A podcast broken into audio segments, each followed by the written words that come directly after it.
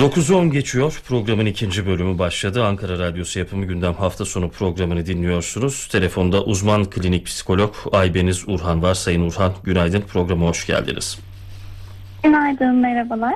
Çok teşekkür ediyoruz konuk olduğunuz için gündem hafta sonuna e, toplumumuzun vicdanını kanatan hadiselerden birini yaşadık. E, henüz yakın bir tarihte Bursa'da e, bir çöp evde halk arasındaki tabiriyle bir çöp evde 9 yaşındaki bir çocuğumuzun yaklaşık bir yıl boyunca e, hapsedildiğini, e, kötü koşullarda yaşamaya mecbur bırakıldığını, sağlığında da fiziksel sağlığında da ciddi sorunlar olduğunu gördük.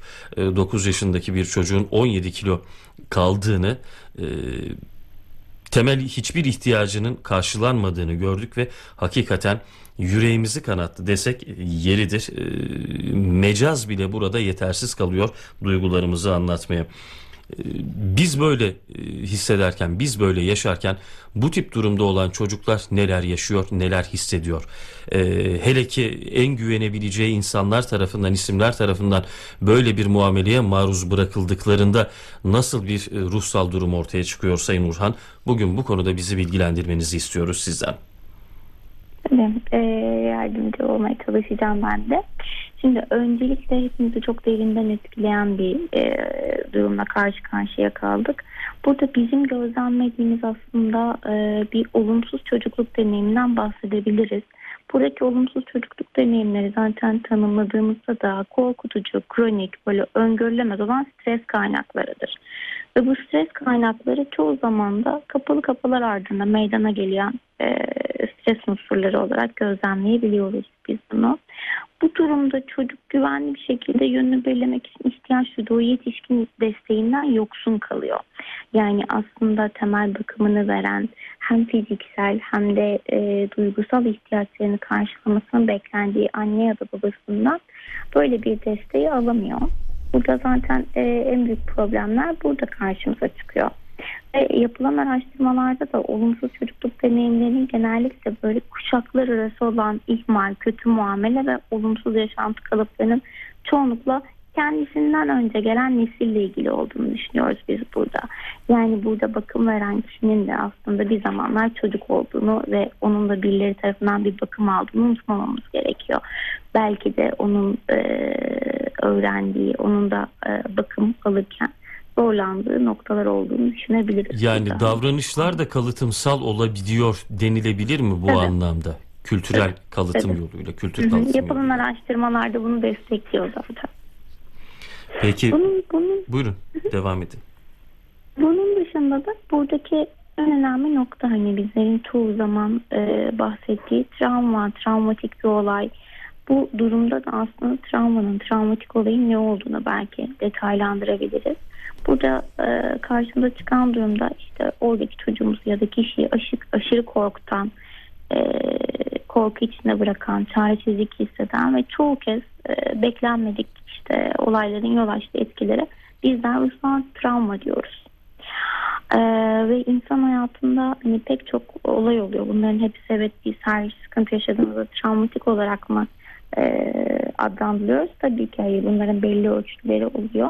Ama travma araştırmaları hani halkın e, genellikle söylediğinin dışında hani e, sizi öldürmeyen şey güçlendirir sözü aslında doğru olmadığını ve ne kadar çok olumsuz çocukluk deneyimi yaşarsak ileride de psikolojik ve fiziksel olarak hastalanma e, hastalıklara yakalanma olasılığının o kadar arttığını da söyleyebiliyoruz. Yapılan araştırmalarda bunu gösteriyor aslına bakarsanız.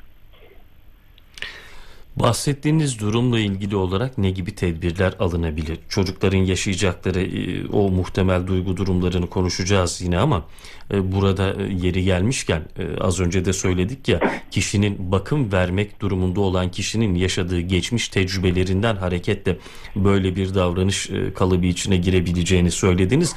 Burada topluma ne gibi bir görev düşüyor? Toplum neme lazımcılık mı yapıyor yoksa doğrudan bir başkasının özel hayatını burnunu sokmak olarak değerlendirilse bile müdahil olmalı mı bu durumda? Şimdi e, son zamanlarda hepimiz şunu gözlemleyebiliyoruz ki aslında bizler e, aynı noktalarda yaşadığımız kişileri çok fazla tanıyamıyoruz. ya da e, yan yana yaşıyor olduğumuz e, yerlerdeki kişilerin hayatlarını yani bu noktada aslında e, haberlerde okuduğumuzda birkaç kez aslında bu evden rahatsızlık duyulduğu ama kimsenin bir noktada destek vermediği böyle noktalarda birbirimize karşı duyarlı olmamız aslında bizler için çok önemli. Belki de daha önce böyle bir nokta ele alınsaydı çok daha e, öncesinde e, daha verimli bir noktadan sağlık e, bir şekilde cevap verilebilirdi. Burada söylediğiniz gibi e, çoğu zaman e, bir olay karşısında ya beni ilgilendirmez e, bu konunun ben dışında kalmalıyım her hane kendi noktasında özeldir gibi davranabiliyoruz ama buralarda duyarlı olmamız aslında hepimizi çok ilgilendiren bir noktada en azından e, olabildiği sürece e, yakınımızda yaşayan kişilerin kimler olduğunu bilebiliyor olmamız, kimlerin orada yaşadığını bilebiliyor olmamız çok çok önemli bir nokta. Bundan bahsedebiliriz. Peki şimdi e, çocuklara gelecek olursak ebeveynleri tarafından yeteri derecede sevilmeyen, e, istismar edilen e, bu örnekte gördüğümüz gibi bir muameleye maruz bırakılan çocuklar neler yaşar, neler yaşaması muhtemeldir? Hı hı. Yani biz bu çocuklarda yoğunlukla zaten korkuları, kaygıları hani bunları çok yoğunlukla görebiliyoruz.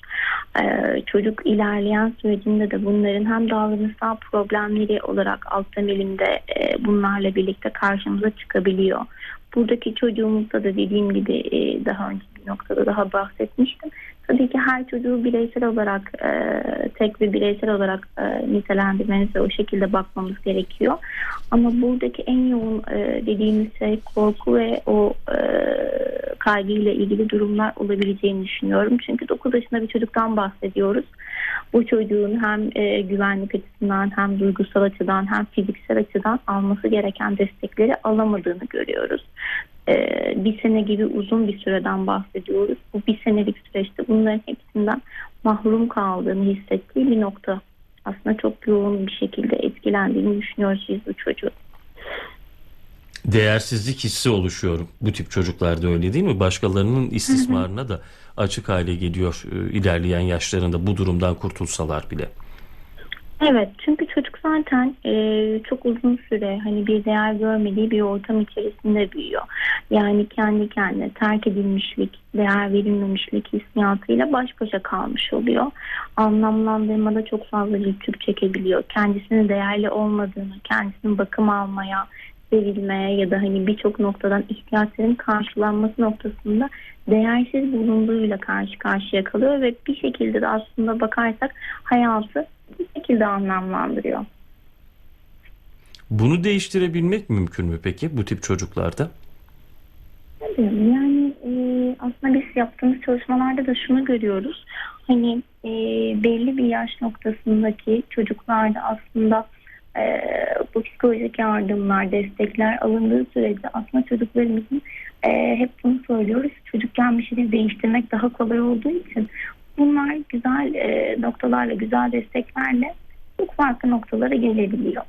Yani çocuk için de daha iyileştirilmesi güç bir noktadan daha kabul edilebilir, daha bu noktaların çalışıldığı, anlamlandırıldığı, e, açıklandığı noktalarla destek alabiliyor bu çocuklar ve çok da e, fayda sağlıyoruz.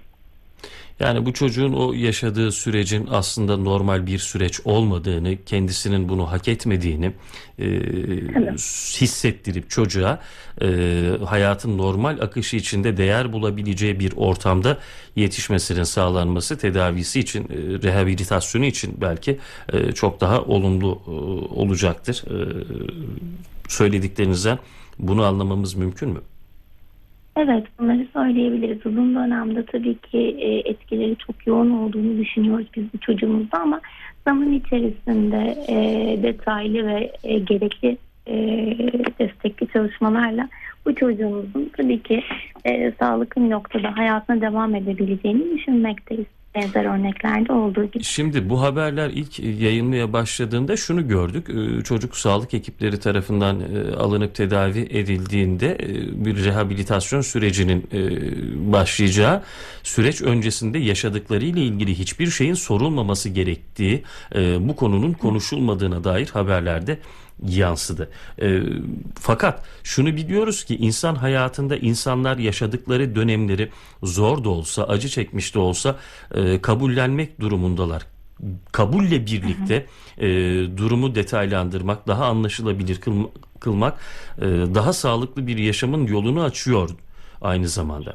Neden peki bu çocukta böyle bir şey e, ilk etapta yapılmadı? İlk etapta yapılmıyor oluşu bunun sonrasında rehabilitasyon sürecinde yapılmayacağı anlamına da gelir mi?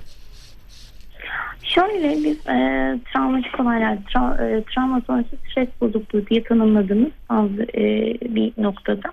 Şimdi e, zaten şu an hali hazırda çocuğumuz o noktadayken, o e, ruhsal olarak da tamamıyla oradan kopmuş bir şekilde değilken e, çocuktan zaten bu bilgilerin alınması e, çok da doğru olmayacaktır. Çocuklar çünkü zaten bu dönemden ayrıldıklarından bazen e, net bir bilgi kendilerinde de hani çok fazla uzun bir zaman belki zaman olarak belki bilgilendirme olarak doğru bilgilendirmeler yapamayacak ve sanki çocuk hani tekrar tekrar aynı durumu yaşıyormuşçasına e, bu bilgileri tekrar alınma noktasında davranacağı için ee, biz genellikle olayın üzerinden hani belli bir zaman geçtikten sonra bunları çalışmanın, çocuğun bunu doğru zamanda çalışabileceğini inandığımız bir süreçte bunu çalışmanın doğru olduğunu düşünüyoruz. Zaten çocuk şu anda hem duygusal olarak hem fiziksel olarak belli noktalarda desteklenmesi gereken bir noktada. Yani bizim onunla ilk noktamız önce güzel bir e, ilişki kurabilmek, onu Güven tesisi sanırım değil mi? Evet. Güvenli bir ortamda onun koşulsuz bir şekilde sevildiğini aslında temel ihtiyacı olan bunu ona verebilmemiz. Peki. Bunu sağlayabilmemiz. Ancak bundan sonra rehabilitasyon çalışması başlayacaktır. Evet. Peki şimdi evet. basını da değerlendirmenizi isteyeceğiz. Bizim tavrımız, e, bizim yaptığımız haberler, e, konuyu gündeme getirişimiz bu çocuk üzerinde olumsuz etki bırakabilir mi? E, görsellerde gördük yüzü buzlanmıştı çocuğumuzun. Yaşına dair bilgiler vardı, ailesine dair bilgiler vardı ama kendisinin adını zikretmiyorduk ilk haberlerde. Hı hı. Sonradan adı da paylaşılmaya başlandı. Nerede olduğu, nereye gittiği, nerede tedavi gördüğü de bu bilgiler de paylaşılmaya başlandı. Bütün bunları paylaşırken e, mahremiyete dikkat etmemiz gerekiyor mu? E, özellikle bu tip vakalarda mahremiyetin sınırını ya da basın özgürlüğünün sınırını nereden çizmeliyiz? Evet aslında bizim alanımızda da etik ve etik çerçeve bizler için çok önemli bir değer taşıyor. Ama bu gibi durumlarda sizin de söylediğiniz gibi e, medya ve basın birazcık daha olayı aydınlatmak adına diye düşünüyorum çoğunlukla. Hani orada da negatif bir şey düşünmek istemiyorum. E, bunun daha e, hani farkındalığı oluşması adına e, bu olay nerede gerçekleştiyse özellikle çocuğun yaşına vurgu yaparak ne kadar küçük bu örnekte olduğu gibi bunu paylaşma niteliğinde olabiliyoruz ama bizlerin istediği tabii ki çocukların hem e, etik hem de hani e, manevi olarak bunlardan hiçbir şekilde zarar görmemesi için e, minimum düzeyde bilgi paylaşımı. Çünkü hani biliyorsunuz ki internet ortamında da bu bilgiler uzun süre ya da farklı şekillerde kalıcı olabiliyor. bilgiler kalıcı olabiliyor. Ee, çocuğumuzun ilerleyen süreçlerinde de onun hani hatırlamak istemediği ya da iyi olarak anımsamadığı şeyler bilgiler karşısına çıkabiliyor. Ya da benzeri durumlarda kişiler bunu birbirine sorabiliyor ve çocuk gerçekten bu noktadan etkilenebiliyor. Aslında söyleyebileceğimiz e, şey e, bu gibi durumlarda mahremiyete e, oldukça özen göstermemiz e, bilgilendirmek adına e, hani o çizgilerin aşılmaması gerektiğini çok önemli olduğunu düşünüyorum. Peki son bir soru bu konuda da sizden bilgi almak istiyoruz. E, istifçilik gördük e, çöp ev dedik halk arasında çöp ev olarak tabir ediliyor e, bu tip evler. E, nasıl anlaşılır belirtileri nelerdir ilk etapta oldukça e, karmaşık konuşulması gereken bir konu olmasına rağmen biz bu konuyla bağlantılı olarak e, ipuçları paylaşmanızı isteyeceğiz sizden. Hı hı hı. Şimdi şöyle burada e, bahsedilen evimizde aslında hani ben haberlerden de takip ettiğim kadarıyla uzun bir süredir e, hani kiralanmış ama hani bilgi alınamayan, kira ödemeleri düzenli olmayan ya da hani içerisindeki kişilerin e, varlığından ya da oradaki e, hayatlarını devam ettirdiğinden herhangi bir şekilde bilgi alamadığımız evler daha çok hani çöp ev olarak kullanılan evleri zaten biz e, düzenli bir şekilde kullanılmadığını varsaydığımızdan ya da hani e, bir düzen çerçevesinde devam etmediğinden en başta biz şuradan anlayabiliyoruz ki yoğun bir koku. Çünkü e, belli aralıklarla dahi olsa bu evden ya da hani dışarıya çıkıldığı zamanlarda yoğun bir koku, e, işte havasızlık ya da işte camların hiç açılmıyor. Dışarıdan bile baktığımızda aslında bunlar çok fark edilebilen özellikler.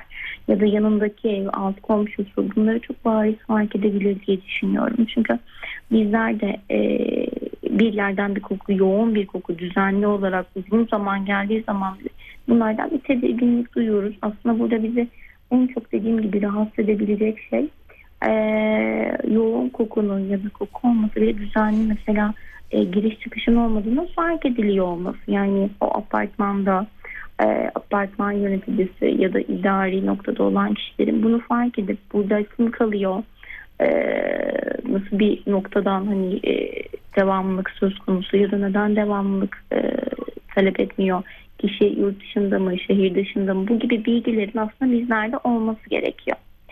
E, bu istatistik konusunda aslında bahsettiğimiz gibi bu da zaten e, kişinin e, başka bir noktada kendini iyi hissetmediği ve ruhsal bir e, yine bir bozukluk olarak tariflendirebileceğimiz bir nokta.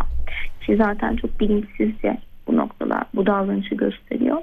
Bu gibi durumlarda aslında en iyi yapabileceğimiz şey iyi bir gözlem. Bunu söyleyebilirim. Peki. Çok teşekkür ediyoruz Sayın Urhan konuğumuz olduğunuz için. Önemli bir konuydu. Toplumun e, yüreğini yaralayan konulardan biriydi. Umarız benzer hadiseler bundan sonra yaşanmaz. Çok daha dikkatli oluruz. Ee, vereceğiniz bilgilerde bu tip hadiselerin yaşanmaması için nelere dikkat etmemiz gerektiği konusunda aydınlatıcı ve elbette üzerimize düşen sorumluluğu hatırlatıcıydı. Keyifli bir pazar diliyoruz size. Hoşçakalın. İyi pazarlar. Teşekkürler.